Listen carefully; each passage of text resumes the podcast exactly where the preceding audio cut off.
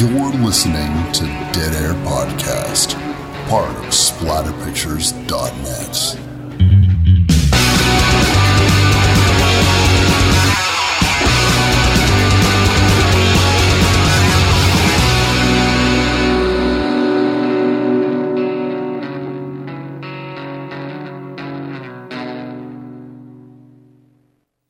What's up, everybody? Wes Dead Air Knife here with Always. Typical Lydia. Today's show, we're going to be doing the 2006 creature feature classic Slither. Well, it's a classic now. It didn't start out as a classic, that's for sure. It did not. This is a box office flop. Everyone in the world agrees that it's a box office flop. I love when people agree on shit. Yeah. We can always agree on people's failures.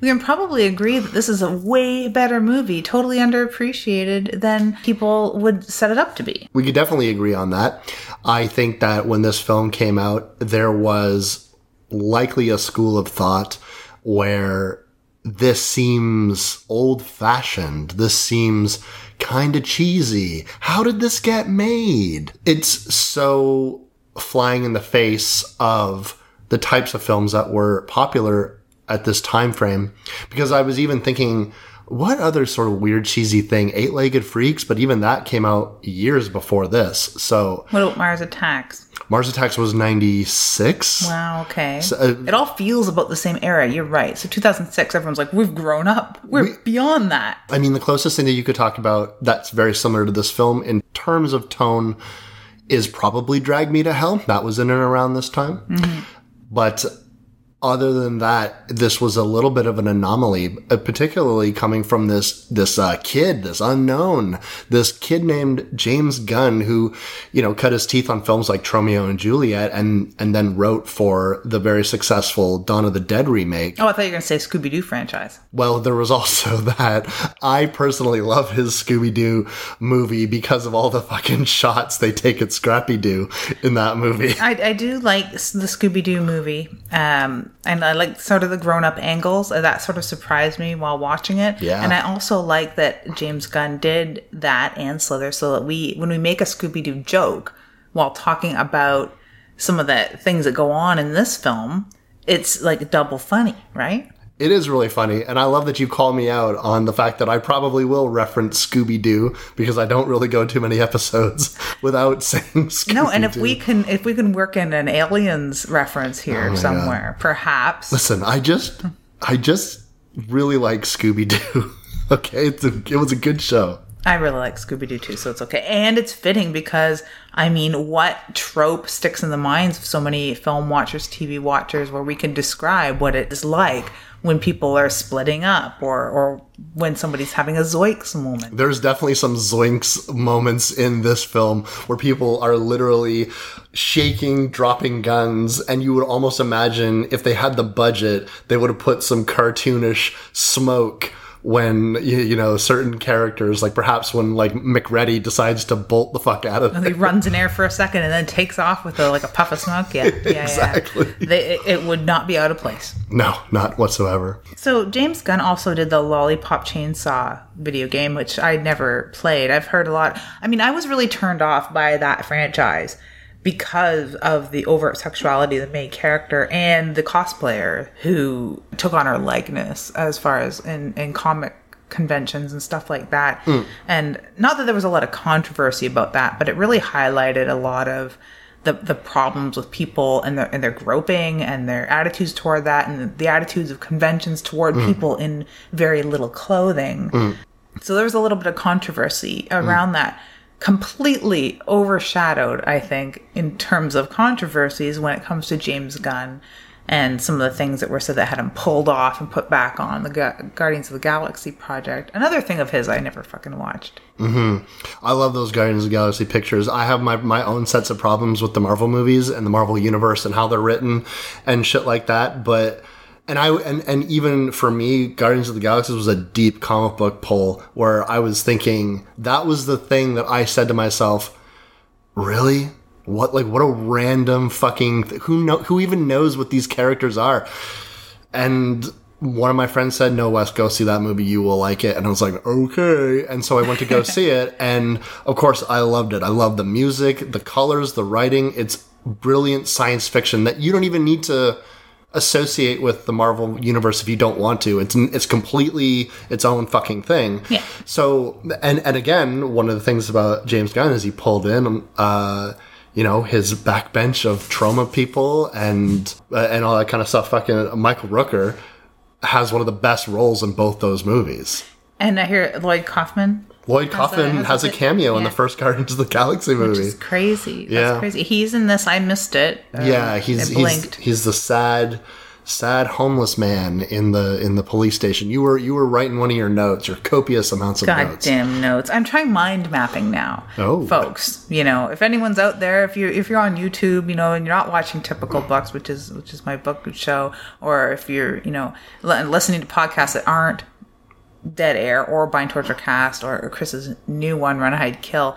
If you're listening to podcasts like I do about life management, and you've been very interested in bullet journaling, you know, the the next natural progression of watching videos and listening to podcasts about journaling is mind mapping. You are such uh, a specific type of nerd, and I love it. I love it so much. You want to talk specific nerd? I, and this is not a sponsorship from Ancestry.ca. Okay, I will tell you that right now. Ancestry DNA has not paid us a fucking dime, but I paid them several dimes to test my spit. Listen, there are some people uh, in this world that would pay good money for your spit, so it's crazy that you paid other people for it. Yeah, right. I know. It, it was it was crazy. It was a creepy thing, and it was something that I never thought I would really do because I was like, I don't want anyone to have my goddamn DNA. But then the same thing kicks in where I don't care about Big Brother. I don't care about who's selling my name. I don't care. I have nothing. Take Yeah. it. Right. So. Fuck, whatever. We have no horrific criminals that I know of in my past, and if I do whatever, that's their problem.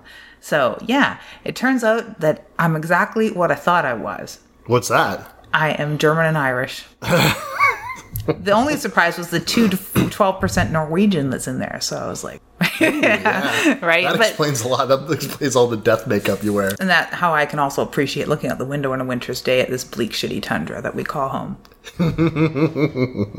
Absolutely. I don't know. I've been curious about ancestry shit because, as we know, or as maybe anyone that's listened to the show listens to my stories and shit, is I'm as my mom was uh, adopted. So, you know, just finding out that what my grandmother was from Scotland was a, I had no idea. So, um, very interesting shit. So at least uh, that explains my size and my sturdiness in uh, perhaps damp weather. Yeah, that makes a lot of sense. Hmm. Highland, your Highland stock, and it explains the little red tint in your hair. You know, more people have been commenting on that lately. There, like, I was called a ginger just the other week, and I was like, "What?"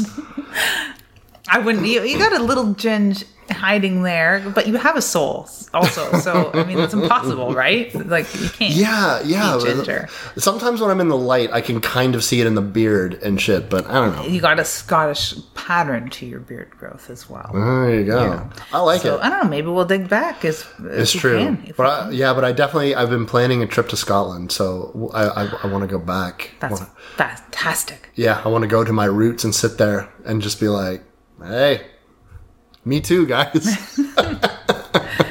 Ah, someday, someday I'll visit my roots. For now, I am an armchair traveler, and like I it, will do the same thing I've been doing for decades now, and dig around in family history crap in libraries and microfiche. Microfiche is my favorite.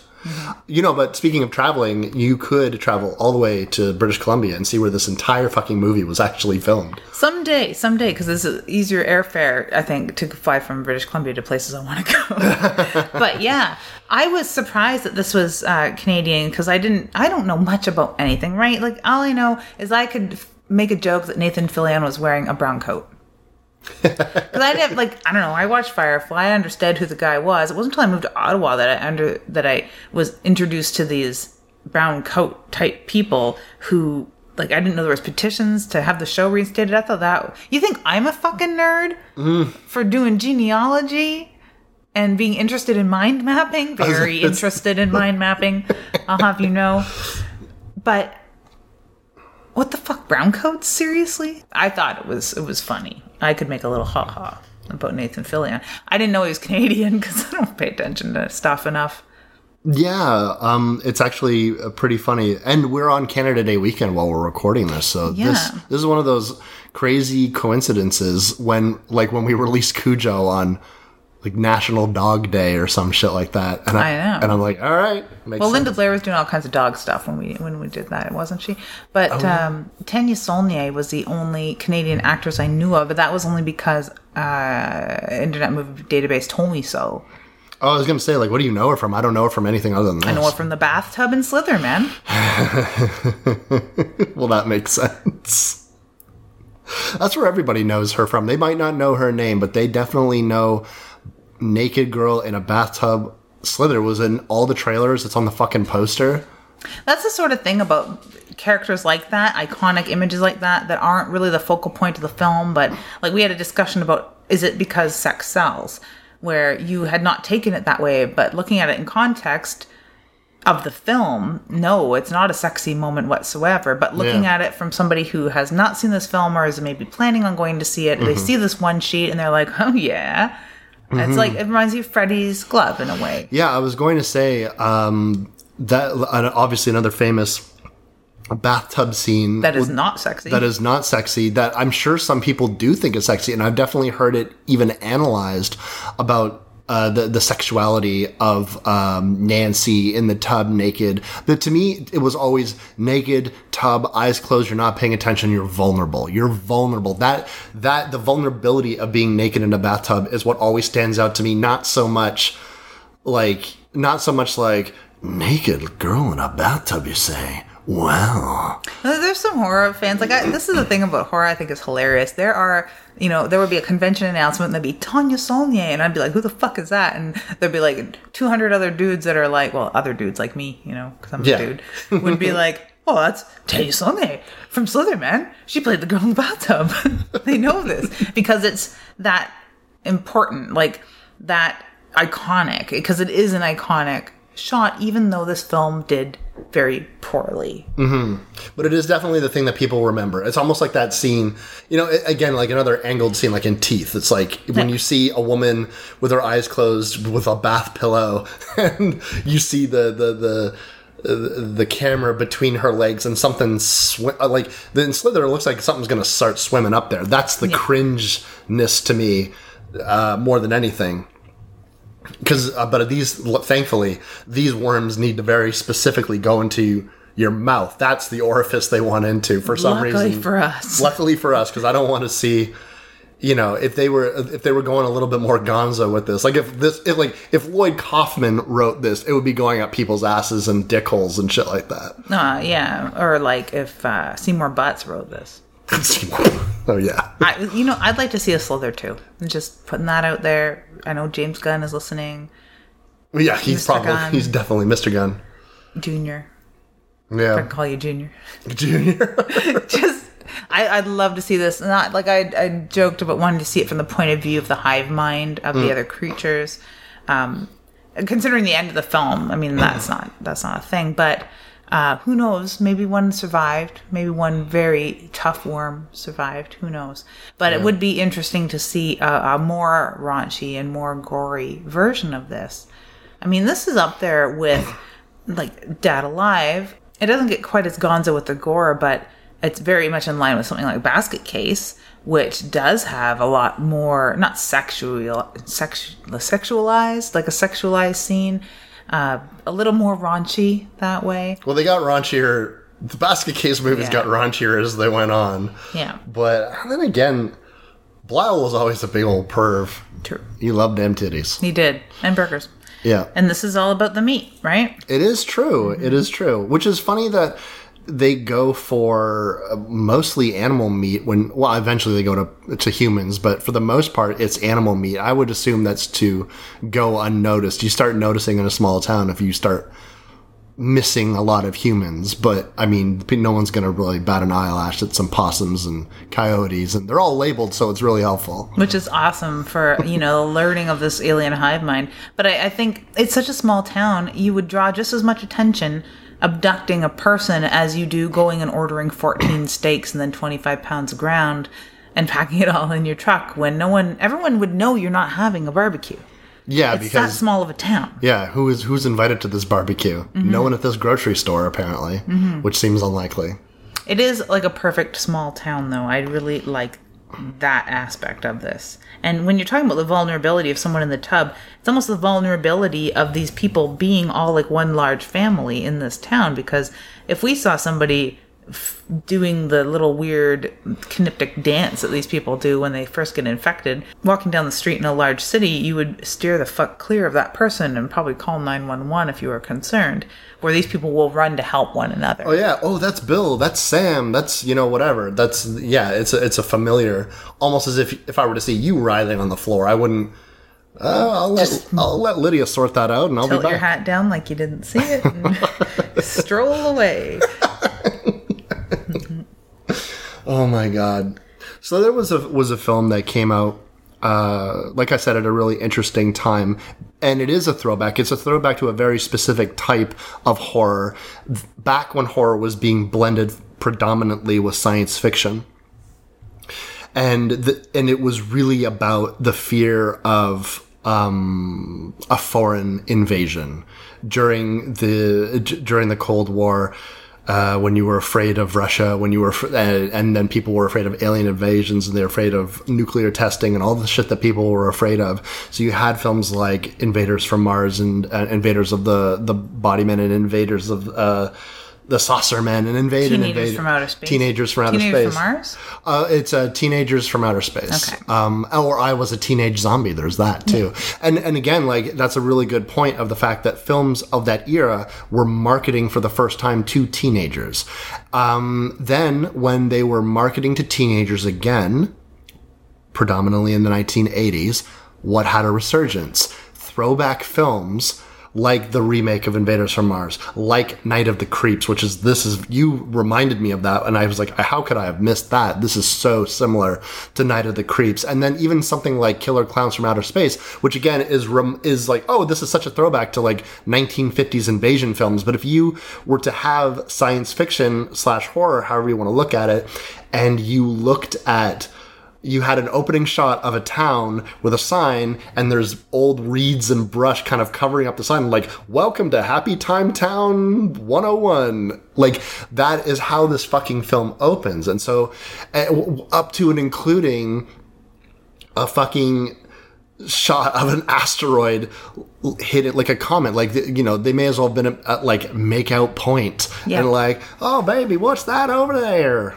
they do kind of have a scene like that They they basically do. It's a little longer coming because it is a better written. It's a better written film, and everyone is older. That's the thing that I find really fucking fascinating about the. There's two things that set Slither apart to me. One, um, narrative choice of the fact that most people are older. Th- Yeah. This is affecting full blown adults with like children Guns.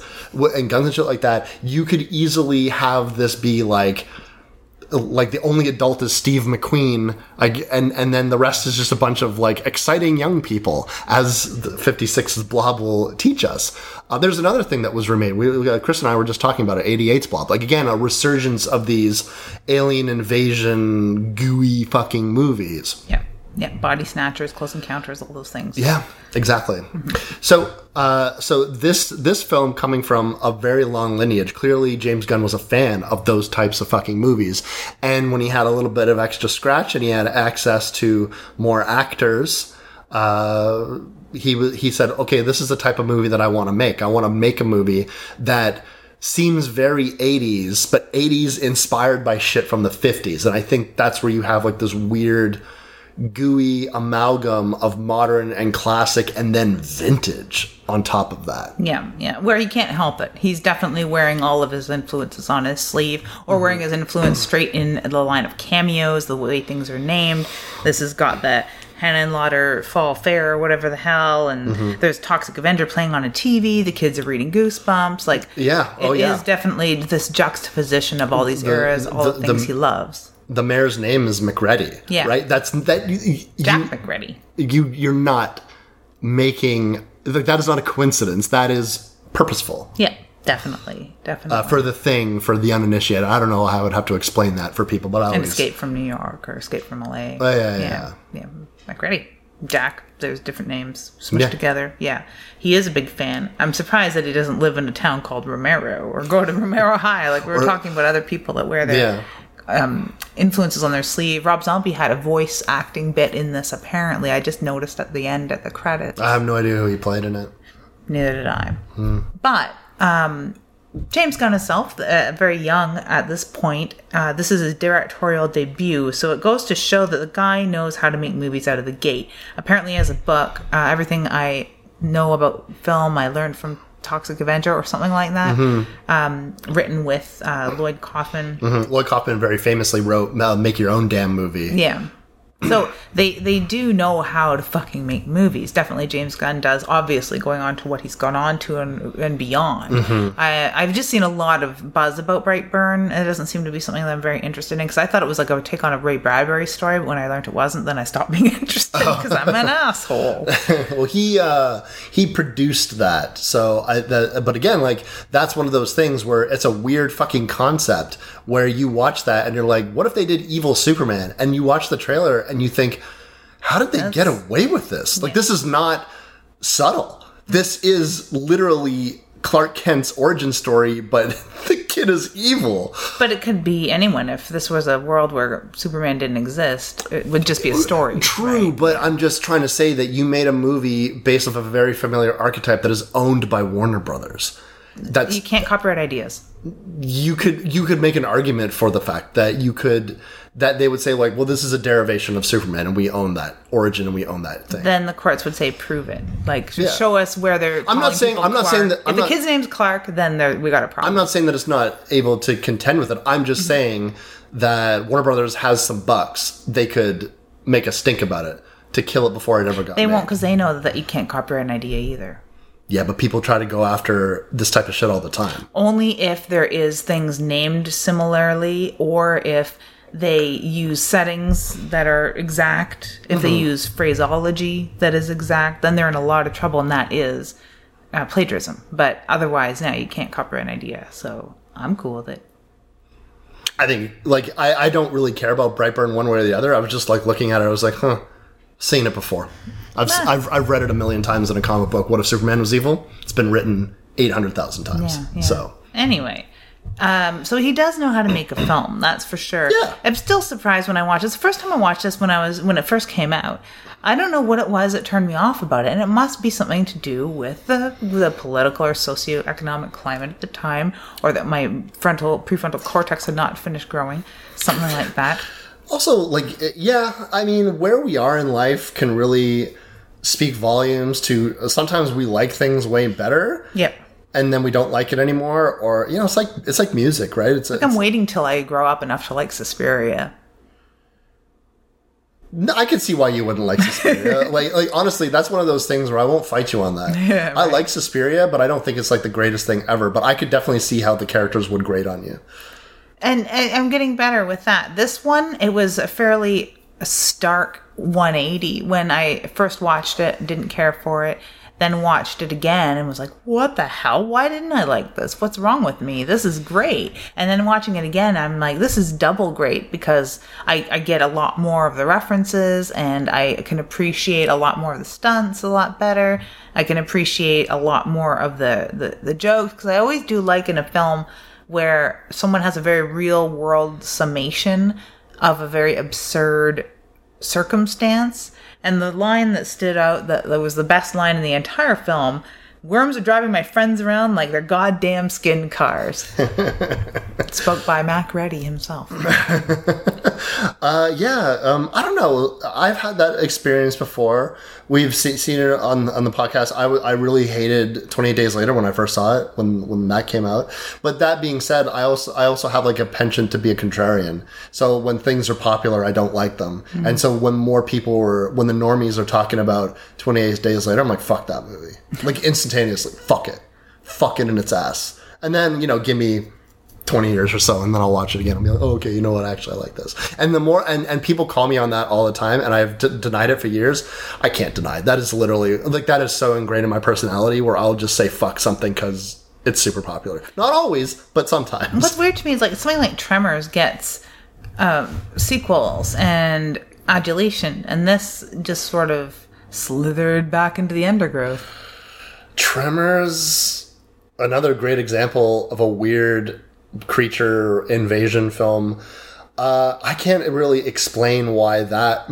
It might have been the era in which it was made. Tremors, the difference between Slither and Tremors, I think, is James Gunn wrote and directed and helped get this thing financed and really at the time used i'm assuming used his clout because i'm assuming you get slither because you wrote dawn of the dead and then dawn of the dead was a huge fucking success Yeah. and then and then when that happens and he's already directed Tromeo and Juliet uh, then it's like okay well this guy's directed a film. It's a cult film. No one really knows it but Troma fans do. But you know he wrote this thing and this made us a lot of money. So hey james what do you want to do? And then he says you know this is how like a fucking shot for shot remake of psycho gets made. It's like Yeah. you, someone does really well and then they're like what do you want to do? And it's like i want to do this. John carpenter with the thing for example. Another one.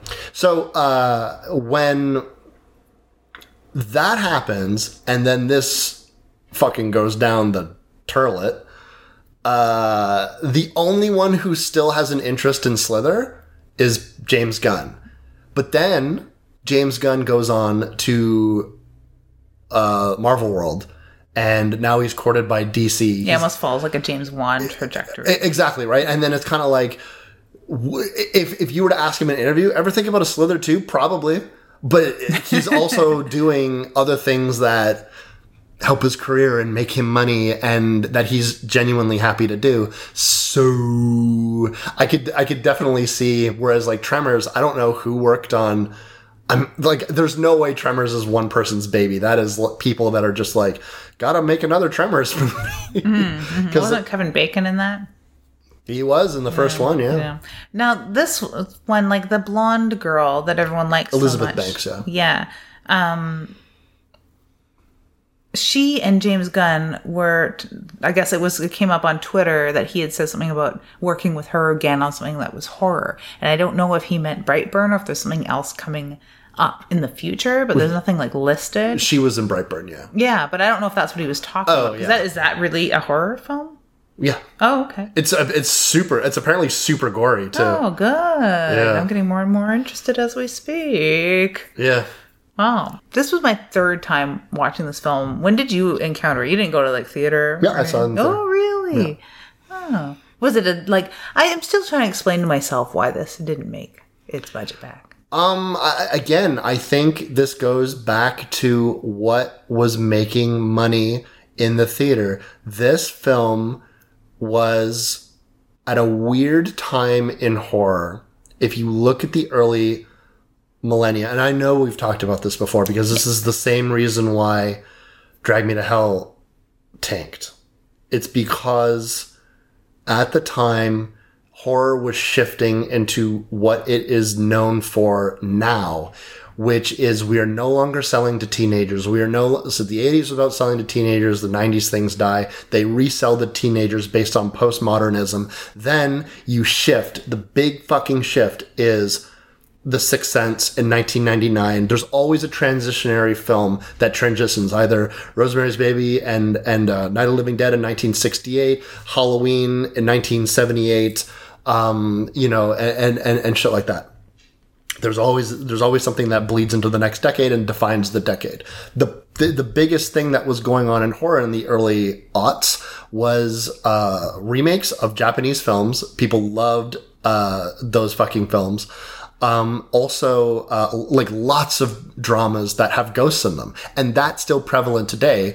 But that, uh, but by the late aughts, like 2006, 7, 8, 9, and shit like that, that's when you were having films that were coming out. That's where James Wan started showing up. And not only that, but a lot of fucking remakes in horror were coming out that were grittier, nastier, dirtier, and, and darker. It's like horror was just darker because uh, when they were coming out of the United States, people were processing their emotions from 9/11 and a new war and a new recession, and So 2006, no fun allowed. no no fun allowed. Like not like their emotions had not been processed yet, and I think that horror there was this misconception, and the myth is that when this movie is not worthy of their ticket prices because they will th- this looks quote unquote dumb. This looks cheesy. This looks puerile less than serious however you want to look at it. Whereas that got asses in the seats in the 1970s and 80s Oh yeah, totally. um, that didn't get asses in the seats anymore because the reason why postmodernism worked in horror,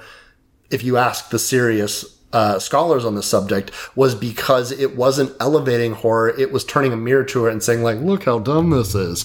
and and then when the darker era of horror came out, and you were having films like Hostel and Saw.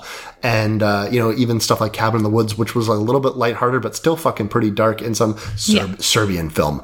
Um, uh, I think of Cabin Fever too. This seems to be right on par with that Yeah. sort of ideas. So, so this film comes out in a wide release in the theaters. If this film was a direct to DVD like throwaway thing, this would have been a cult classic that people would have discovered, and it would have it probably and it would have been not the financial break to James Gunn's career that it was at the time. And I think it was almost like the audacity that a film like this would to come out into a wide release into the theaters because what people were interested in was low lit rooms and children with peanut butter in their mouth mumbling their lines Yeah, and and and and that's what people were interested in. And to a great extent that's what people are still fucking interested in. Because every time a horror film comes out that does not fit the parameters of drama ghost drama ghost if they don't fucking fit that parameter Mumble Kids. And mumble kids that like sound like they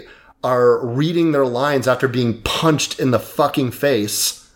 Uh, sorry. that's a harsh criticism of today's child actors. I've I can't listen. If I have one more starry-eyed child telling me that there's like a monster in their closet or a boogeyman under their bed, I'm going to find whoever made the film, rip their throat out, shove the throat chunks into their mouth, and make them chew it until they do better.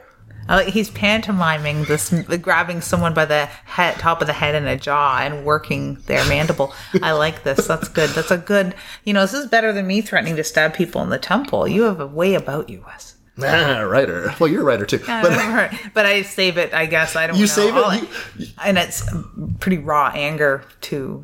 I just, I, I just, you know, I used to defend these films, and I'm getting to a point where I'm very sick of them. You should go to one of those dinner and a film places so that you have a table in front of you that you can flip. Shit. Uh, oh, and I think that the reason why I'm falling so hard back on old films all the time, and and because I'm just like, remember when people just wanted to make a fucking entertaining movie with some tits in it and some blood, just trying to make a buck, and they weren't trying to like. And horror fans weren't like sitting there with their fucking monocles being like, oh, this person should get an Oscar. Don't you agree? like, like, what the fuck happened? Anyway, that's how come I like Slither. yeah, yeah. I, I like grew on me. There's no pretension around it. It's just a dude who likes monster movies making a fucking gory monster movie. with a really, really good cast. It's written mm. really well. they Holy do have a really good cast. They have, you know, there's some CG that just holds up. Just, it's just, yeah. Yeah, just. And, and honestly, if I were to say anything about the advertisement, I would have gone way less on showing the little wormy guys because I know for a fact that some of my friends, well, I saw this in the theater by myself. Mm-hmm. Uh, I know that my friends didn't want to go because they said it looked quote unquote cheap. Oh, really? Yeah. Okay. I mean, but what could what could you have shown? What could you have shown? But you know, I, I like that it highlights a very interesting aspect of this that is a direct throwback to a lot of the invasion films and Night of the Creeps, especially. Oh, yeah. And you know, I, I like that, and I think that that helps speak to the intended audience. But it would have been really helpful if they would have shown some of the really crazy effects to really pick up some of the people that were looking for a little more mm-hmm. crazier, or they could have just shown, you know, the the skylight and moon in the background and the sign and a guy standing in the road in silhouette with a gun. You know, Like, I, I can't really remember how the trailers went for this flick, Me but neither. I but I do remember the bathtub scene. I do remember the POV shots of the worms crawling around people. But I just think that nowadays, like you know, every so often nowadays, if, if you don't get horror and drama, what you get is um, kind of like a weird combination of of uh, postmodern horror in which you know, you see like that fucking new movie with like Bill Murray in it and shit. It's got zombies and it looks like Wes Anderson fucking directed it and shit like that. Like, I think if you had a trailer that leaned on the comedic lines in this film, hmm. you probably would have gotten more asses in the seats. in Australia. Yeah, I'd like to see how it did in Australia. In I think we would dig Australia. that. Yeah, because the, the the dark humor in this is my kind of Yeah. horror comedy. I'd recently written or written. Fuck, I wish. I'd recently read Horrorstör by Grady Hendrix, and I talk about it on Typical Books. How I had turned my nose up at it for the longest time because it was billed as a horror comedy. Hmm. But it, upon reading it, discovering that it is indeed my kind of dark horror comedy. Mm-hmm. There are certainly funny moments. You uh, busted a gut and slapped a knee here and there. I. I, I do like Yeah. I, I do like some of the lines in this fucking movie a lot. Nathan Fillion is an incredibly charming actor. He Yeah. really can deliver deliver his lines in a way that I think that like listen, there's a reason why he's become such a, a, a cult phenomena uh, and why the Comic Con crowds love him so much. He's like I've seen him uh, work that crowd in person, and they to say that people love this guy, you know. And the crazy thing is with like the cult of personality around him these days.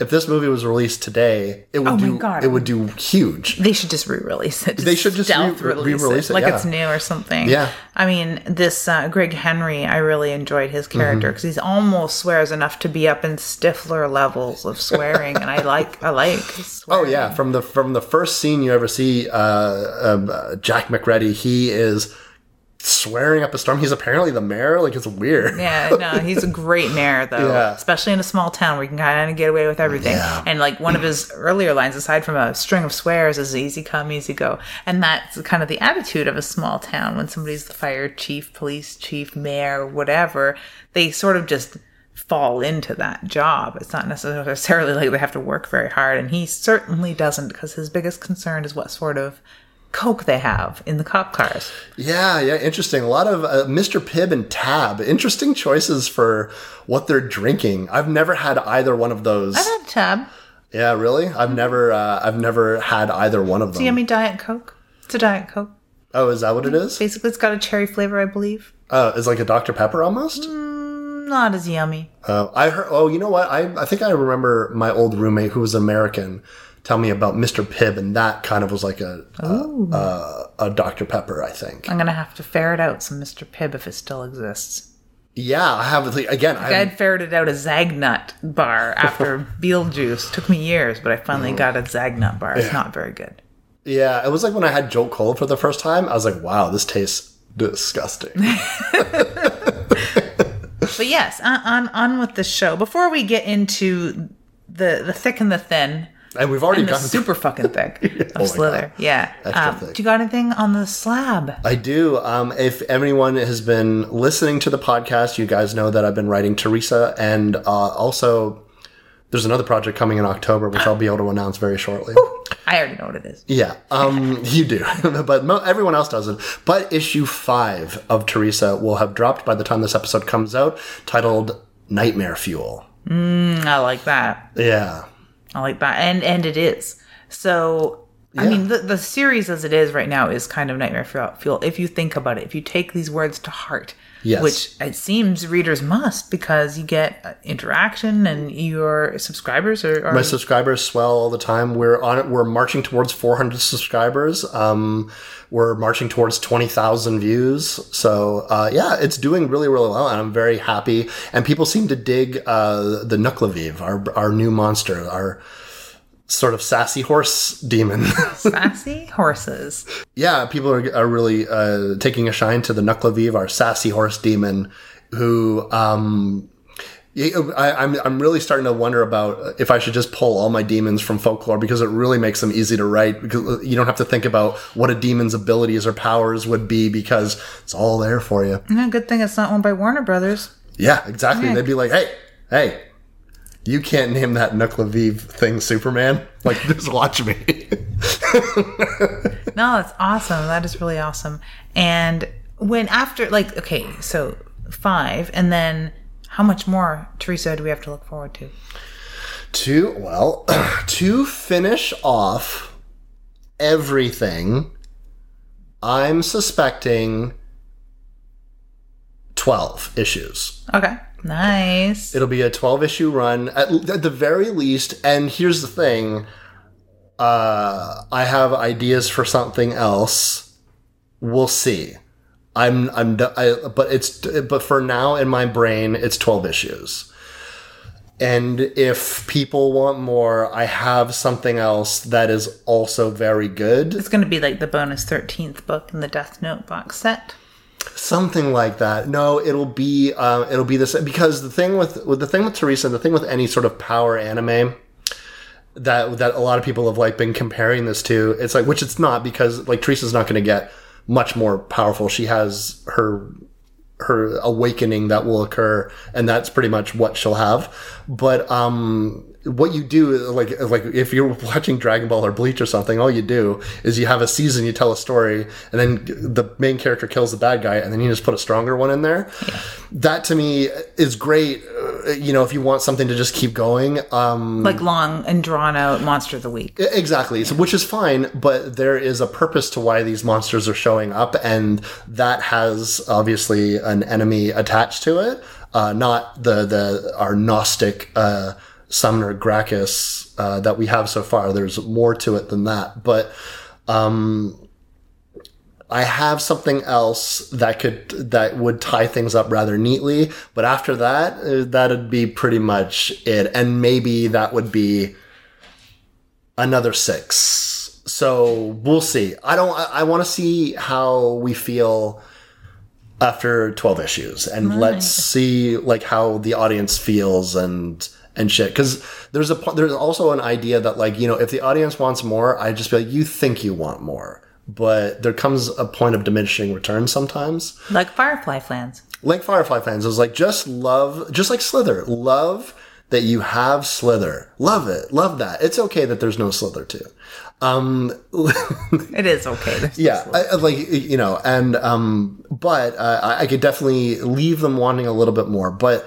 I have been thinking, and there is uh, a chance to do something else. And also, we're bringing in more lore based creatures. Kind of want to spoil a little bit, but let's just say my love of stringy haired ghost girls is going to get uh, exercised. Well, in- I would fist story. pump right now if I were the fist pumping type. Yeah, You know me. yeah. I But don't like, fist pump. yeah, I was just like, what happens if Teresa can't stab something? What did she? What would she do? Yeah, no, I, I'm really looking forward to this. So anyone that's waiting for a series to wrap up, because there's a lot of people that wait for series to be done before picking up the set of books or the films Mm-hmm. or whatever, just don't bother waiting. Subscribe.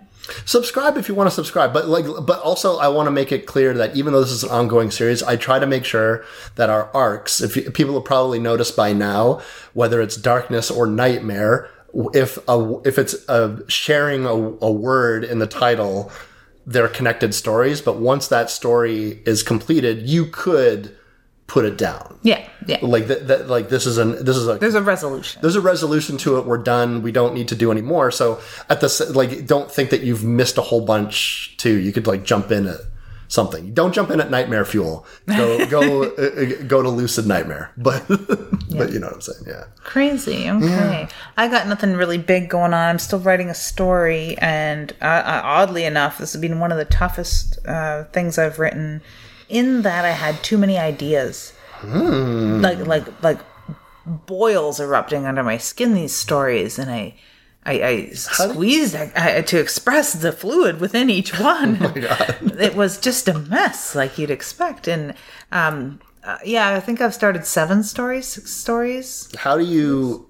Let me ask you this: as someone who uh, I don't suffer from too many ideas. I get so focused on one thing that I have a really hard time thinking about anything else. I wish I had that problem. Th- that's how come I'm able to to write things quickly is because like that my whole that's why when someone's like write this other comic I'm like uh, uh, two different things. so I need to like dedicate weeks to different things because I can't I Yeah. just can't. But you are a, a woman who like is like like you uh, you're like a Stephen King in the sense that like walk across the road and you have a new idea Yes. for something. That so how do definitely you figure out what goes where? How do you figure out what order that things go into? if sometimes if I write out a bit, then I'll have a sense of where it's going to go. Sometimes things come come in a complete parcel, beginning, middle, and end, and I can at times like that just sit down and write the whole story. Um, like that last abandoned island one that just came out as one entire idea. Um, Bad Shepherd came out as one entire idea, And, like that sort of stuff. But you know, sometimes if I have a little idea. I'll just have to sit on it or tell myself the story or tell someone else the story orally.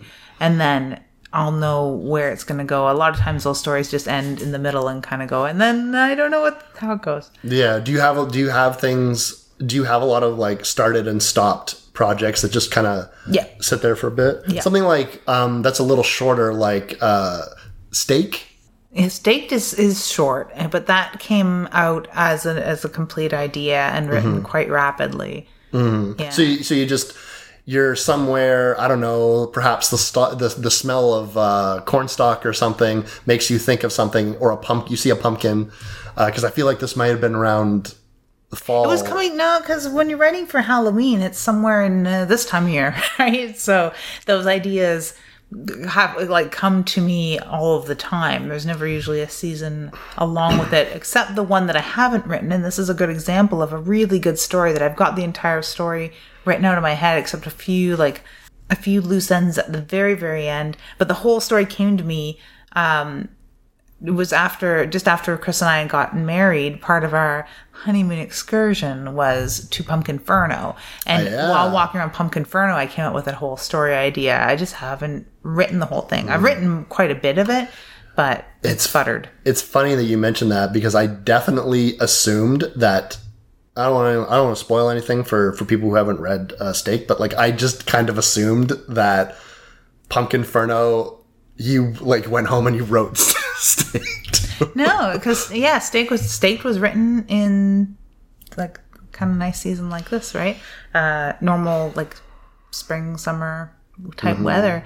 Um, yeah, Staked is on uh, the last or second last Halloween special of the Wicked Library. Which, if anyone wants to hear my stories, if they're not a reader, they're a listener, you can pick up Prey Lady 1 and 2, an audiobook read by D. Michael Hope, who did a really good job there.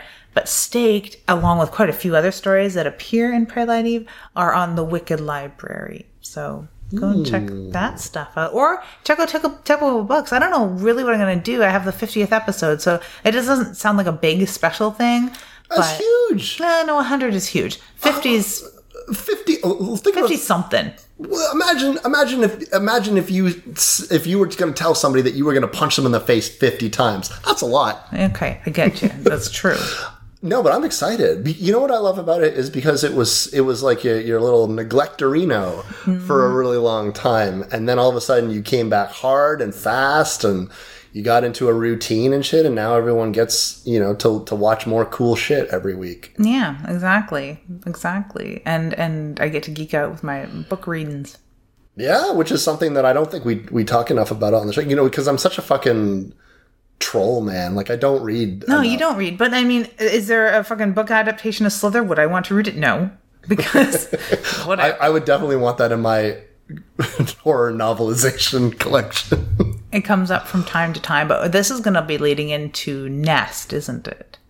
Or the Brood, or the the nest, I the think. Nest. Yeah. Because we're going to do the Nest next? Yeah, we could do the nest. Yeah. I think we. I think that's what's on the list. A lot of people been reading that book. So if I were so inclined, I could go and Really read the Nest. Yeah. cool. But anyhow, so that's that. Typical books, Teresa. Check it. Check that shit out. Yeah, yeah, be very exciting. But what's this fucking movie even about, anyways, Lydia? But what's this movie even about, anyways, Lydia?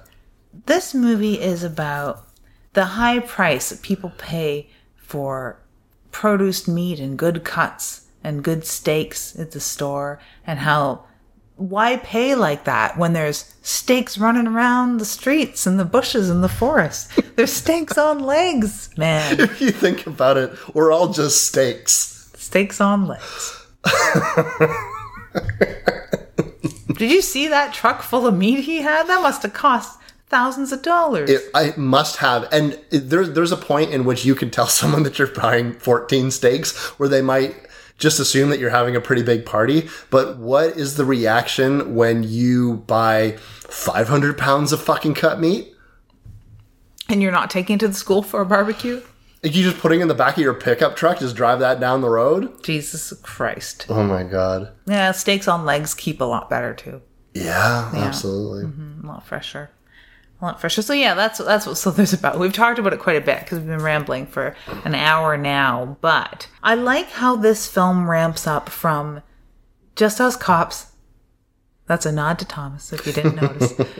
Sitting behind the sign, being lazy, trying to get some Z's, and a little bit of the small town back and forths of you know this marriage isn't working out and he might go and like step out on his wife and the chief of police has a crush on the school teacher and like all this little stuff that happens quite rapidly the scene setting to michael rooker everyone's favorite getting a fucking stinger from an alien creature embedded in him. And that just starts this domino effect of insanity and body horror like you would not believe. And I don't think this is necessarily included in the body horror um, category, but it should be. It definitely should be. There's definitely enough of it.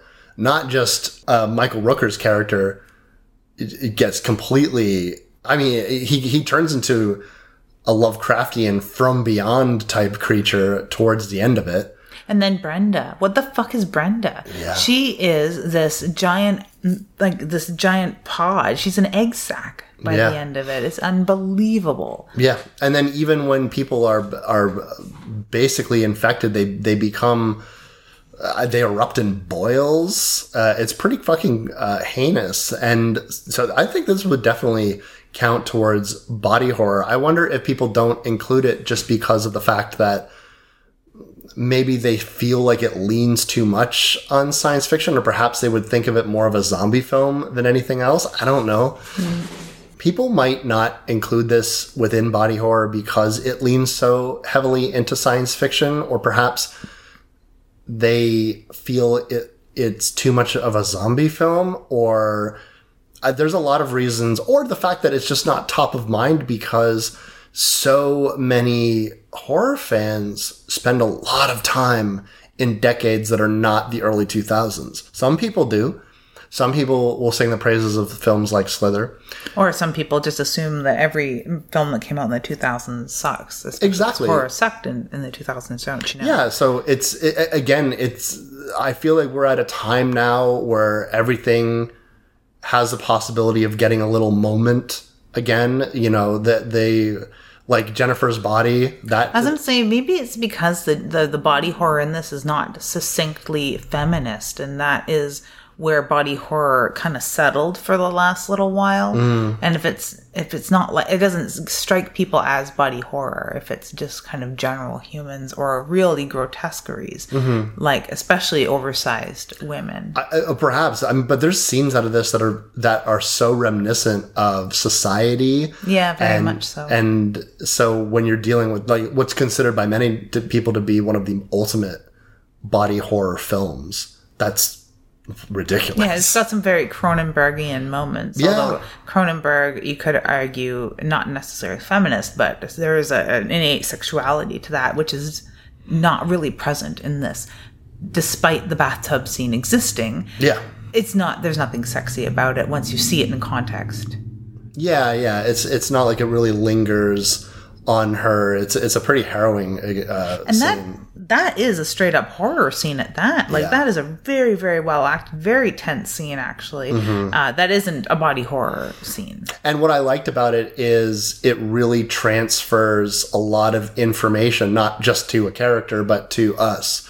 Uh, I, I think one of the things that um, is not praised enough about Slither is it has quite elegant solutions to problems of exposition and problems that would plague films like this if you didn't have uh, you know, say what you want about James Gunn. Uh, he's, he's a hell of a writer and really has managed to both make his characters really believable and info dump scenes seem very natural and make some sense. It, the, the scene doesn't, you don't need to be told, and then it transferred all this information to me. Visually, it tells the story all by itself Yeah. um, and and and then and then you have uh, Kylie able to give information to other people, um, which I think is, is is quite cool. Which at the end of the day, doesn't necessarily allow them to defeat this. It gives them some information, yes. It gives them some Mm-hmm. information on what this thing is about and how to communicate it, communicate with it a little better. Mm-hmm. But at the end of the day, that is not its 100% downfall. Mm-hmm. Um, and which almost like links it back to body horror 100%. True, and it really has um, elements that. Uh, speaking of Cronenberg, uh, there's a lot of elements to Cronenberg's Fly. Yeah. In this as well, because of the transformation that Michael Rooker's character does, and also the fact that Slither really operates on a higher level because it is not just a mindless alien force. It's not just wormies kind of going around. It's this fascinating glimpse into a, a, a human being caught between uh, nature and his, himself, his intelligence, his the, the the stuff that he's built up around his love for Starla, and and the fact that this is not just an alien invasion with the agenda of spreading. It's also an alien invasion that's kind of in a weird way stuck between its head and its heart. Yeah, no, and it's not only because of his character too. I think that the creature allows us to have some sort of emotions. Maybe it's from a, like a Ryukian kind of standpoint, mm. where to make us a little more entertaining for it while it mm-hmm. de- decimates and then eventually demolishes our entire planet. Like mm-hmm. Michael Rooker, after being infected and eating the hundreds of thousands of pounds of meat, creating himself a nest in the basement with a ghillie net and bags of leaves, and then having like what turns out to be a room full of roadkill, basically, and bolting that door so his wife can't go in there. Mm-hmm. You know, after all of this is revealed, his mm-hmm. explanation to his wife is how how can you blame someone for acting according to his own nature? Mm-hmm. So he is struggling with this and explaining himself to her. Like, mm-hmm. I love you. Yes, I was hiding this from you, but I'm eating animals and I can't stop and I need meat and this is my nature. Mm-hmm. and and I love how these it would have been so easy to have the zombies be zombies. It'd been so easy to do that, but to have them all extensions of him. They are all him. They all express their love to him. They match the cadence of his voice. It's really fucking interesting. And, and so when you're watching this scene, uh, you, you know that you're watching something that is of an, this is elevated writing. This is, this is, there was a million easy ways to do this. And they chose the interesting way, not the easy way. Yeah, instead of just wallowing in the schlock. Exactly. Which you know, no offense to people who love Troma, but that's an that's a fucking easy thing to think that someone like James Gunn would want to do. Mm-hmm. But, but you know, this guy was really coming. He like really had like Troma to a lot of people is like the Roger Corman factory of old, right? It's just a place to sort of cut your teeth and start out. Um, and uh, and and to get opportunities that way. To, if you just want to make movies, and James Gunn seems like a dude that just wants to write and make movies and has a knack for it, obviously. So yeah, so there's a lot of things in Slither that that uh, I really really like just as a writer. Um, if I could call myself that, which I feel weird always doing that, but But you are. yeah, I just I just feel weird about it. It's weird. It's a weird thing to call yourself. I. Will you still call yourself a writer in 50 years when you stopped writing? but we'll see. Yeah. Um. uh, we'll see. Uh, anyway, so it's really, really fucking cool. And I think that, uh, and again, the little touches, we talked about this when we were watching it, but the, the, the small town feels so good. It really does. And having grown up in a small town, Mm. you you recognize those things for what they are, and that shorthand is used Mm-hmm. Oh, yeah. so effectively. I love that. I love when characters from a small town address each other by their first names. They know everybody. They know if you're a teenager, they know the teens, they know the adults. A- again, the police show up and, and you're, oh, hey, Bill. hey, Starla. Hey, hey, Starla. It's, hey, it's, is Grant around? is Grant around? And, and, and, and, you know, Nathan Fillion does this, it, it does such a great job of being this easygoing small town cop was probably, uh, you know, it's easy to imagine him as just being uh, a, charming, good looking guy throughout high school. And then he just became a cop because, you know, That's what you do. that's what you do. And then, and, and, and then, you know, everyone who's married off and dating each other, they all knew each other from fucking years ago. And they, they probably, it's probably like grade school or kindergarten, grade school, middle school, high school, and then adulthood. And, and like they've just, that's it. That's, that's your circle because that's who grew up in this town and shit like that. Um, I love that type of shorthand. It's just so interesting to me. when it's done effectively yeah. Yeah. completely completely and it's believable here and the casting as you'd pointed out even in bit characters and background Yeah, the background characters really look like people that you would see in a small town. yeah Really, really uh, effective because it's it's like listen, you see Elizabeth Banks and you see Nathan Fillion and you're like, oh look, movie stars. But when you see the regular people, they really cast it with people that look regular.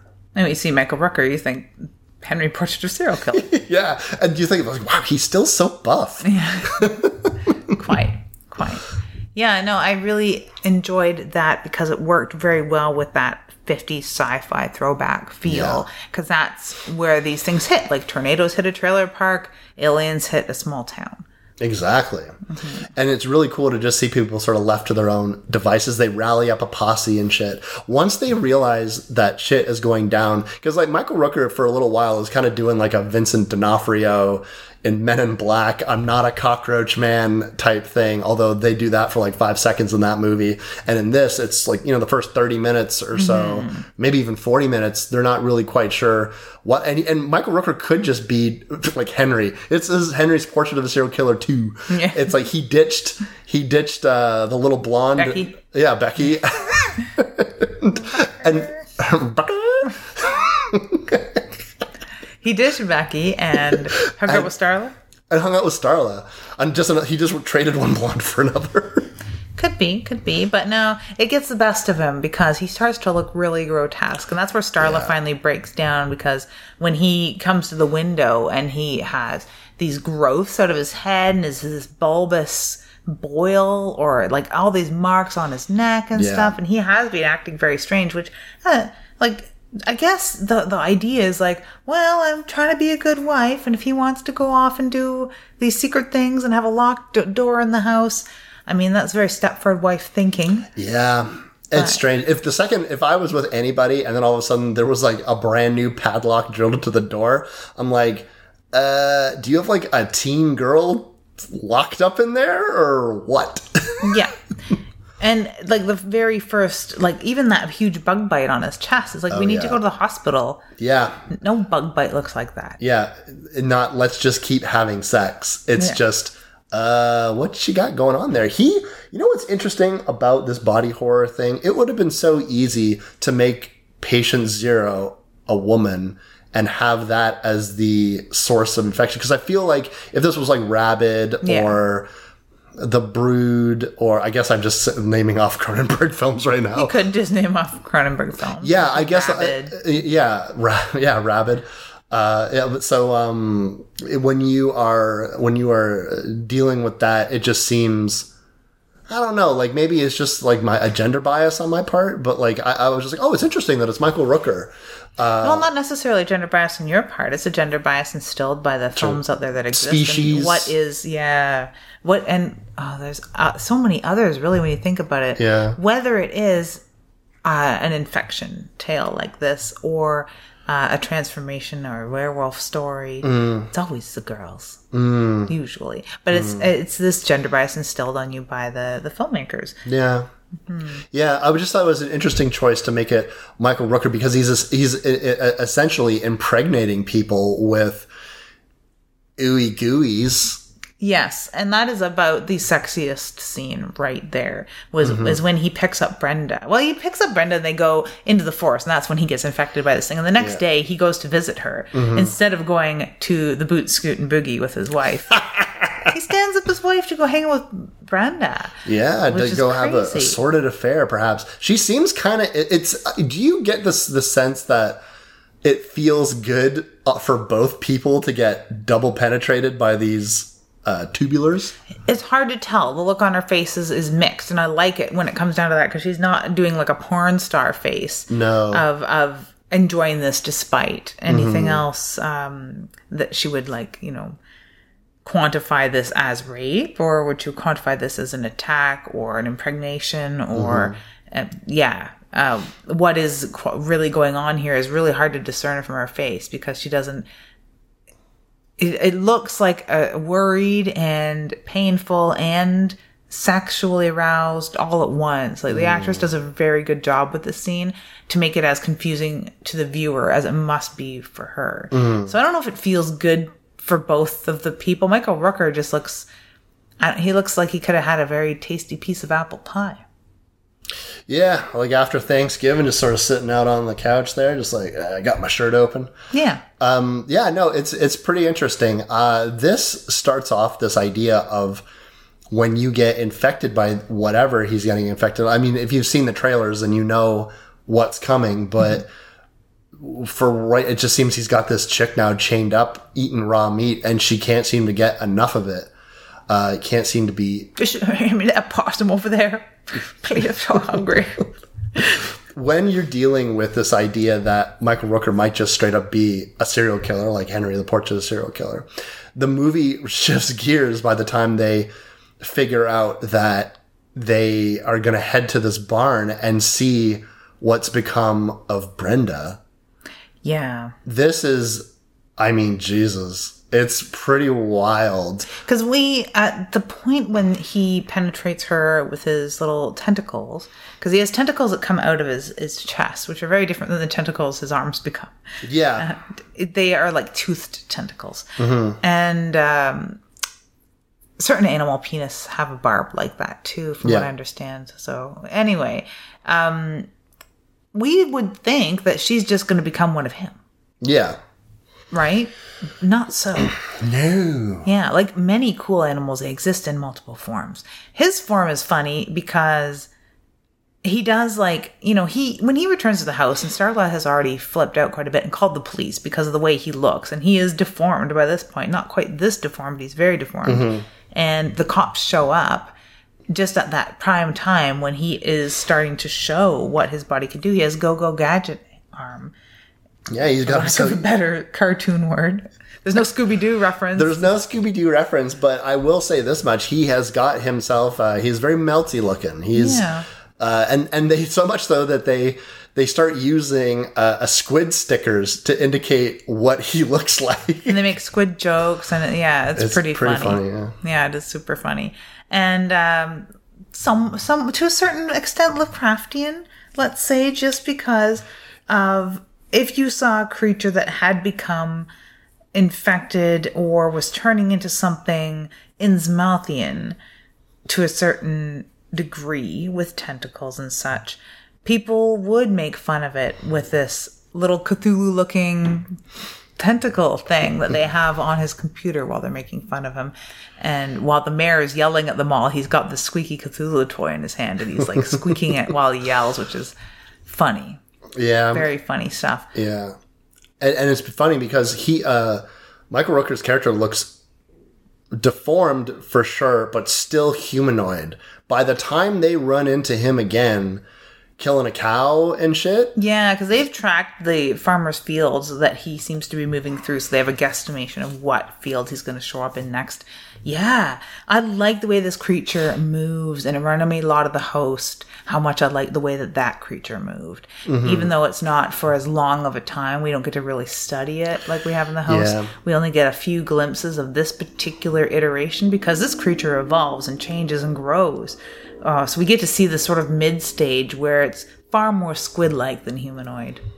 Yeah, and and uh, you, you you could really wouldn't be able to tell that this thing was ever a human. There seems to be some parts of him left that look a little humanoid, but for the most part, it looks like a sluggy snake t- tentacle man. Like it just it's hard to really A land octopus. a land octopus. Yeah, if you were gonna, and this is the first time that Mi- Michael Rooker really officially kills another human, isn't it? He w- basically whips a guy and bisects them lengthwise. Yeah, which is uh, I'd forgotten entirely about this scene. yeah, it's a really really cool scene, nice and gory and shit, and.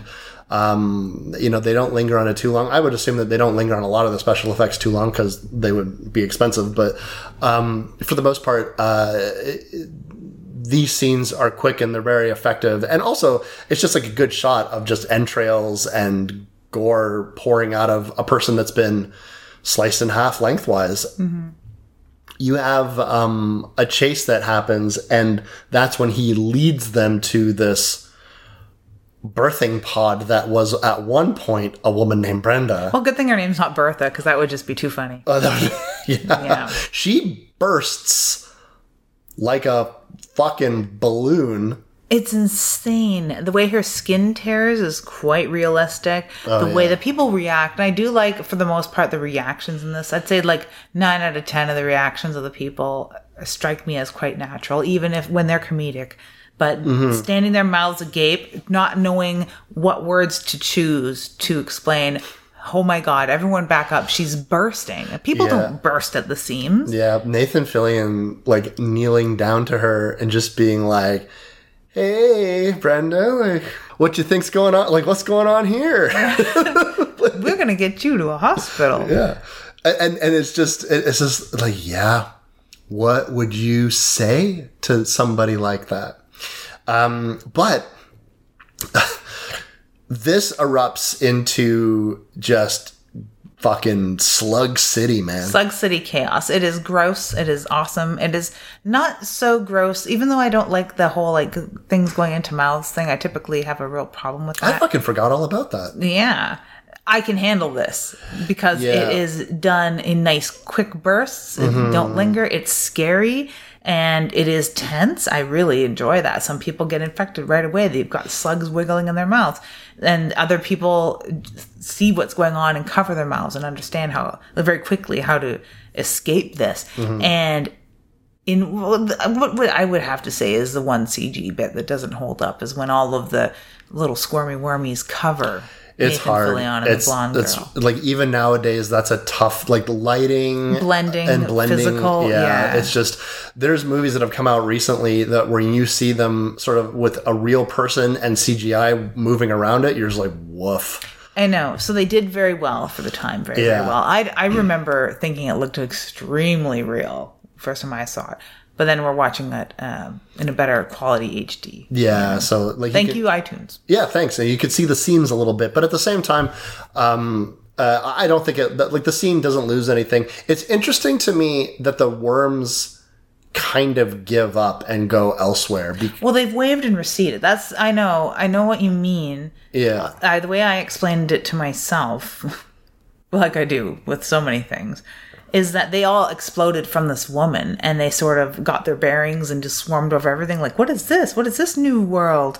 And then they went off and mm-hmm. scattered like mm. baby turtles. oh, Yeah. Yeah, that makes sense. I mean, it's not like it ruins anything for me, but, But you're thinking, like, why? Where are they going? yeah, where are they going? I, like, I understand that there's an entire town to to infect and spread, and and they have a job to do, like sperm. But uh, you you would think that they would have stuck around to try to get. But that being said, it becomes clear that the modus operandi of these slugs is not necessarily to infect every living person; is to just infect enough of them. Uh, They're perfectly fine with just consuming, like eventually eating whatever can't Yeah. be um, absorb. So whatever, right? It's it, it's like the path of least resistance. Uh, there's there's other things to do. We yeah, like following these worms to the farmhouse, where we get to the aforementioned bathtub scene. bathtub scene. Kylie loses her family, her twin uh, sisters, and reading their Goosebumps books and shit like that. That's cute. I Isn't it know. I cute? was never a Goosebumps fan because it was, I was. outside of my age. But Yeah. yeah. I immediately said that they were my favorite Burks. Goosebumps, my favorite Burks. They were my. They were their favorite. They were their favorite Burks. It's nice to see kids in the year of our Lord 2006 reading Goosebumps books. which is very adorable. They seem like very well-adjusted, good kids. What a nice family. Now they're all dead. Um, That's one thing is that you you're not spared too much. Like the, kids don't get their heads blown off with shotguns. No, I'll give you, it that. You, you don't see that. But there is they're they're not. You get to see them writhing in pain. They come Mm-hmm. Spitting after, and yeah, and um, saying horrible things Yeah. at the truck because she runs to a truck to try and escape her Mm-hmm. now infected family that is very zombie like. This is where it becomes a zombie movie. Mm-hmm. There's a scene that almost that's very reminiscent of Night of Living Dead, where the, one of them picks up a fucking rock and is gonna like smash the glass and shit. But it, it it's uh, and this is a character Kylie that we've spent only there was two scenes with her. in the classroom. The classroom you see her for five seconds with no dialogue. Then all of a sudden the, uh, they do a really nice job of foreshadowing a lot of shit. Everything from nails to hand grenades. If they mention something in the script it is used later which i dig i like that That's the whole. Is it Hitchcock that was show the gun in the first act? It has to go off by the second. Exactly, uh, um, and and uh, the, this idea that um, everything in a script should contribute to the final effect. Yes. it's like so no wasted shit. Um, and and some things are really obvious, like hey, you think we should bring that hand grenade from blankety blank? And I'm like, that hand grenade is going to come into play later, uh, even though it comes into play in a very comedic way. Uh, but something like the nails, like I just got my nails done by my uh, my Japanese school friend. How's that? And then all of a sudden it's like, oh, that's what she uses to keep this thing from sliding to her mouth. This scene I dig a lot because, like I said, as this thing is about to infect her and her eyes are rolling back, you see what's happening is it is imprinting this hive mentality into her. And it's not just knowledge about this creature from eons ago where we know where we come from and this is what we are. It also From like last week. yeah, it also directly explains, gives you the experiences of Michael Rooker's character. And that, and, and then as such, since he is patient zero, all of these infected people are extensions of him. They Now we all- get that when the older cop Wally, I think his name is, Mm. uh, comes to uh, Mm-hmm. because out at the farmhouse still. Um, I want I keep wanting to call him Dewey, Deputy Dewey. Deputy Dewey. He's the chief of police. Um, as Bill has is heading toward the farmhouse, he doesn't Mm-hmm. know what's going on there, but he's heading towards the farmhouse. Um, Starla is back at the farm, and the other dead cops start waking up because they're Mm-hmm. now infected cops, and they start speaking to her. Mm-hmm. And we ca- we even catch on this is done so very well. I think we notice that it's Grant Grant's voice Mm. and things that he would like his tone and inflection because Michael Rooker speaks quite specifically. Yeah. And it works very well that before she even realizes that it's Grant talking from this hive mind type situation, um, we get it. And at the same time, we're, we're, or shortly before that, we're explained that quite succinctly with this sort of Terminator-esque matrix, matrixy sort of the crow moment where, you know, where the crow grabs the guy's face and Yeah. shows Yeah. him his whole life story. Yeah. Same sort of thing happens here. Yeah. But I think of Terminator because I think of like what happens when the machines rise. um, this type of uh, understanding what is infecting you and where they're coming from is a very Night of the Creeps. Mm-hmm. Because if you remember in that movie, uh, you know, the main character, sort of funny friend, gives a monologue about I can feel them inside of me. Uh, well, through a tape recorder, he gives this monologue about what these things want and what they do and shit like that. But this is done to greater effect. I feel we also get a glimpse of distant alien worlds that have been conquered by this invasive species, for lack of a better term, uh, throughout billions of years. It's clocked at. So this thing consumes a planet, spreads to another planet, so on and so forth, forever and ever. Amen. See, I don't know why this wouldn't be so much more popular because in 2006, everyone was very worried about the zebra mussels clinging onto boats coming through the canals from the U.S. to Canada, purple loosestrife, This all those very important, eco- not or very important bioeconomic things. Yeah, this is all speaking to nature, uh, um, the the the idea of like uh, the inheritance of evil, this idea of uh, like natural disasters, this this invading foreign forces from beyond the moon.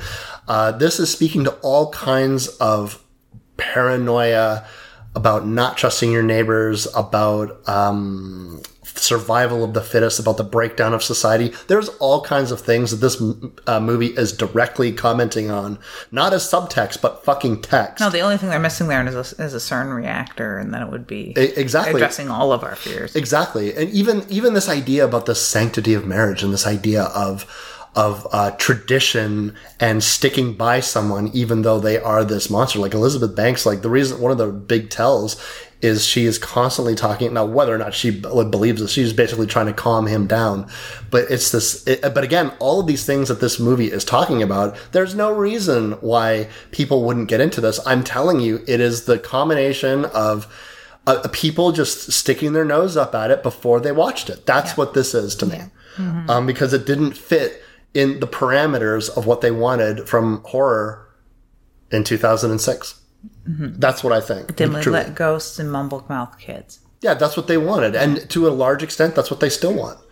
This movie was was being sold to a demographic that you know didn't exist. Honestly, it existed. The cool sort of hipster kids and twenty somethings would have dug it, and they probably did. That's probably who went to go see it, and they're the people that covet it now. But it, it this is a film that just it was going to take years for people to catch on, like the thing.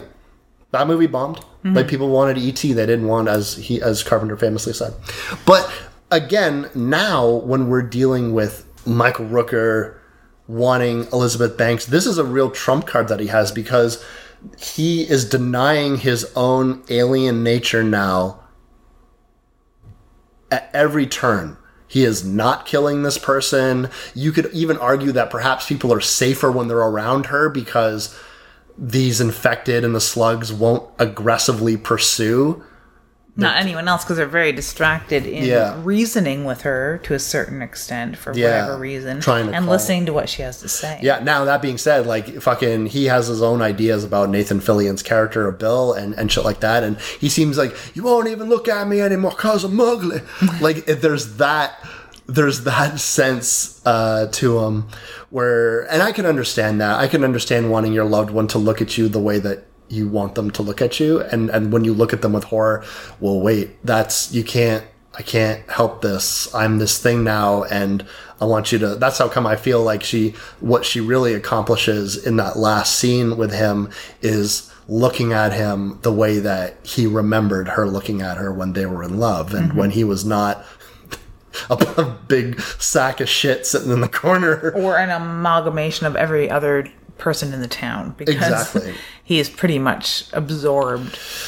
It's a fucking fascinating process, the life cycle of this creature, because it seems that this transformation requires so much energy, so much meat, and and when he- and and there's there's two different types of of people. There's infected drones that carry on Michael Rooker's will, and he is all eye, he is brother eye in the sky. He can see everything. He can communicate his thoughts simultaneously throughout all of them. They all have collected knowledge of billions of years of evolution, where, uh, while simultaneously being essentially Michael Rooker. Yeah. And then also there are people that are gathered for food.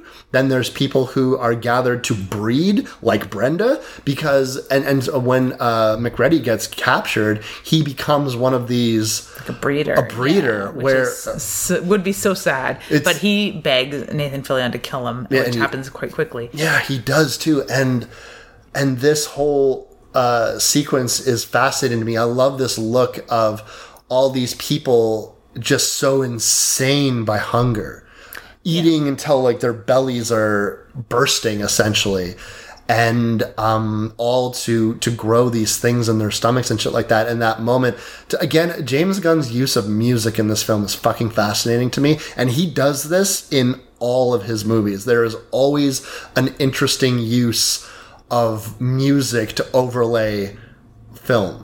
Yeah, what is "You're Every Woman in the World" to me?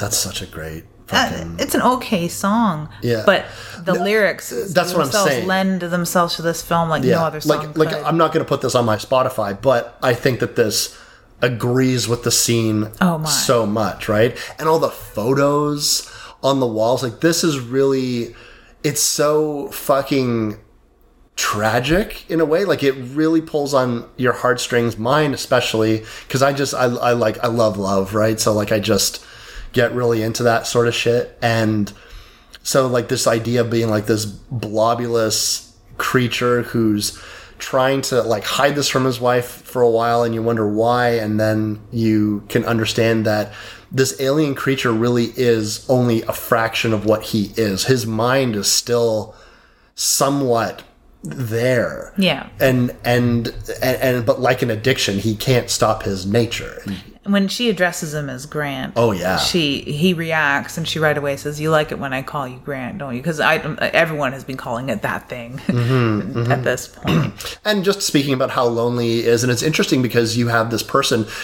who has all of these people like merging into him there's like five or six other humans that are like part of his big pussy body now and there's another section of him leading out the door that's absorbing people as they come. yeah just bloating out the back and shit and you really have this sense that oh man like how could we be you know it's like speaking like it's even speaking to us now it's like we all have social media and there's like we have millions of followers and we have all these people we have 100% contact with everyone at all times i can text. But aren't you lonely? But aren't you lonely? Loneliness is the number one cause of depression and suicide. And we're all interconnected, but it's hollow. Yeah. And if you had all these people actually attached to you and absorbing to your weird pussy body, you would still feel so alone. Also because they're all you. yeah they really all are all you and, and, and i could speak to like the fact that we cocoon ourselves with like-minded people and never look outside Yeah. i see that i'm finding layers man but um when when Nathan Fillion shows up, the funniest fucking shit to me. I love physical comedy, so like I love this shit with the grenade where he I was almost looking for a, a fake Shemp in the credits, really. yeah. Yeah, I, you know, speaking of Shemps, like I, I was just I said to you while we were watching this movie, I was like, there's a world in which Nathan Fillion just stuck with Horror. horror and yeah. became this generation's Bruce Campbell because he was so it's it's so similar to a Bruce Campbell like character. very much like Ash's trajectory from Wiener to Winner. Yeah, exactly, right? That's where he could have gone in Slithers too. Or Slithers? Slither 2. They, you know, they could call it slithers and just leave the two right out of it. Oh my god. Mm-hmm. They could. That's never happened.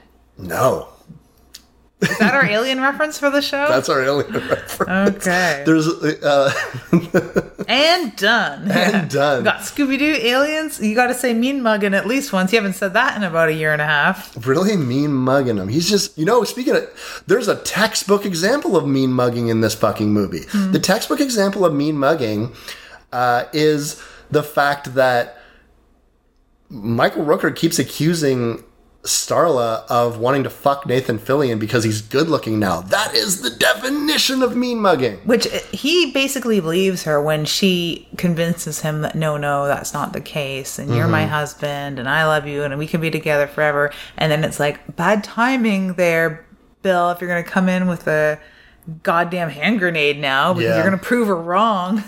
but yeah, Yeah, it's it's pretty fucking great. Uh, Nathan Fillion does a really great job. The stuff with the deer is really funny.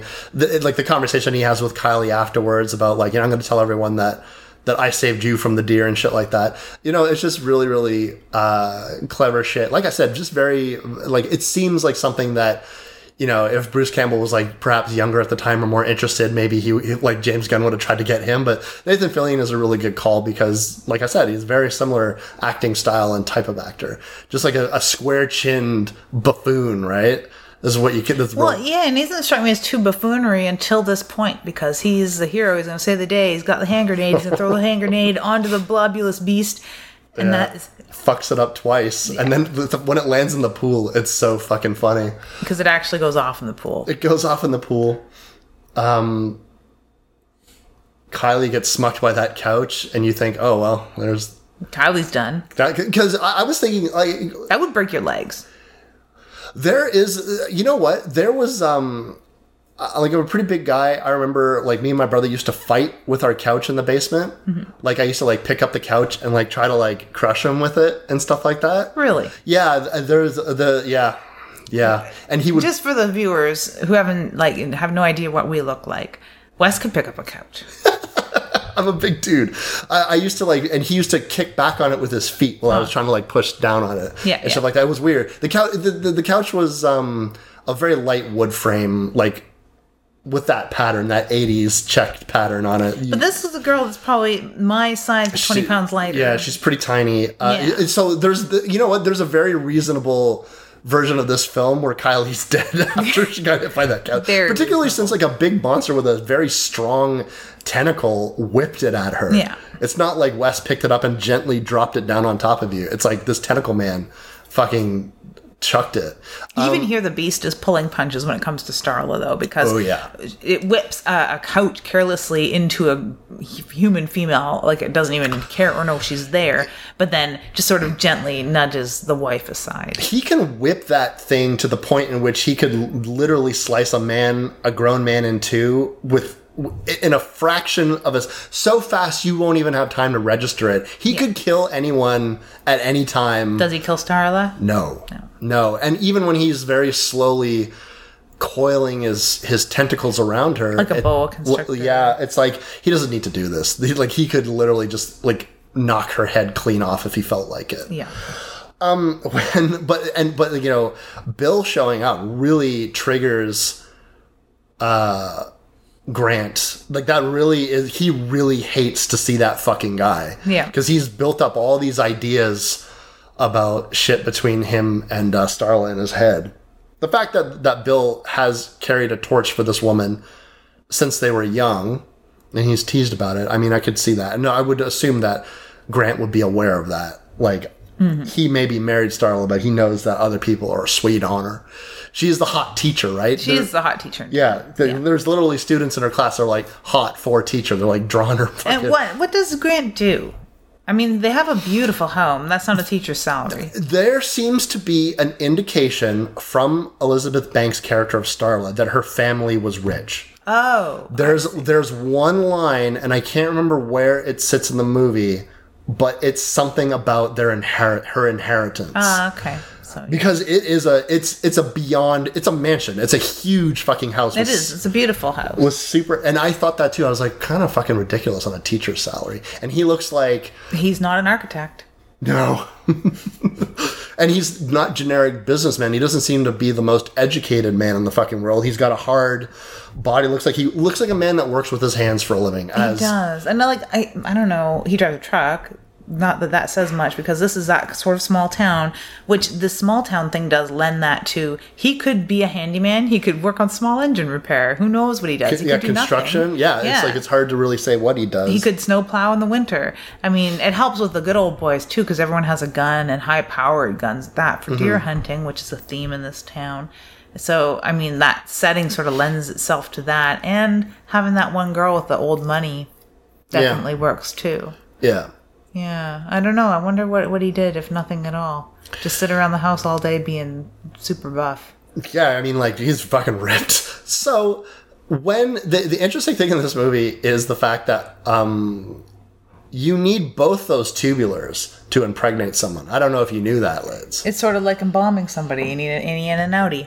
You need an innie and an outie, but Nathan Fillion gets one innie, but the the outie goes into what, like a gas can, basically. Yeah, there's a propane tank for Propane, the barbecue because barbecues are big in the South, I guess. And he's got it, I I guess it's been knocked off of its thing and it's just spitting gas all over. Yeah. And he attaches one of those, I guess the innie, Yeah.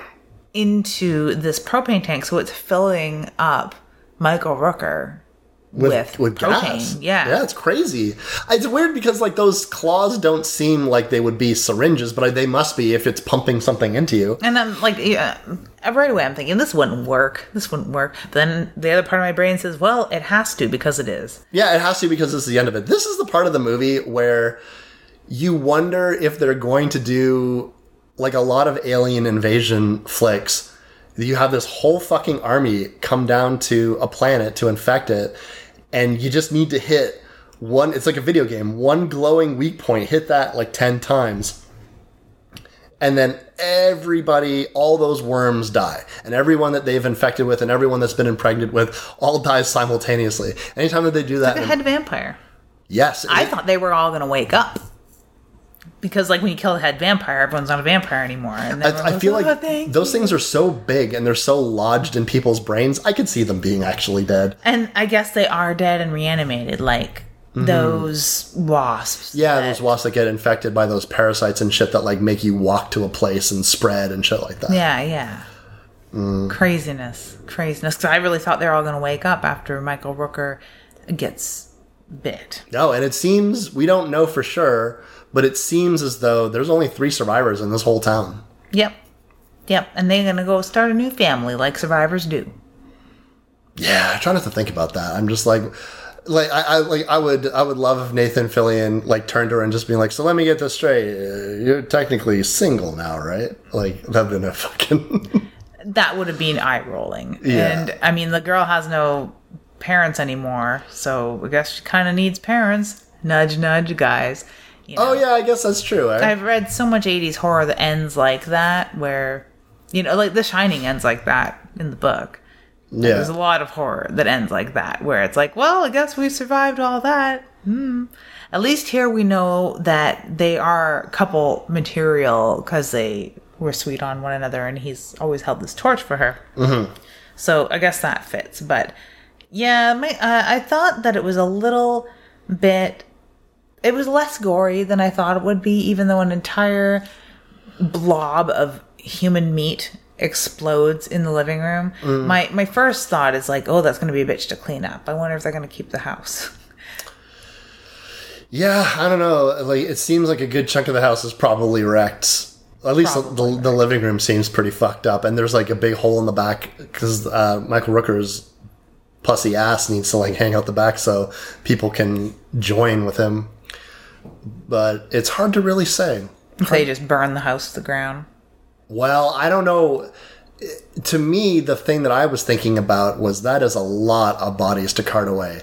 The the fucking front of the house looks like there's a hundred dead people at least there. Not to mention the fact that there's there was other people in the town that are probably uh, partially eaten, dead, died via I don't know. Oh, and there's a whole room full of dead animals and dead people in the basement too. Yeah, it's just- about the nest. Yeah, I I honestly would just think it would be better to burn the entire house down, take care of that, and clean up the ashes, and then the and Just start throwing people from the town into that fire fuck. because the whole town's to stink soon. Oh yeah, twenty four hours, and it's the those those bodies sitting out out in the sun. Yeah. Oh yeah, that's Yeah. gonna.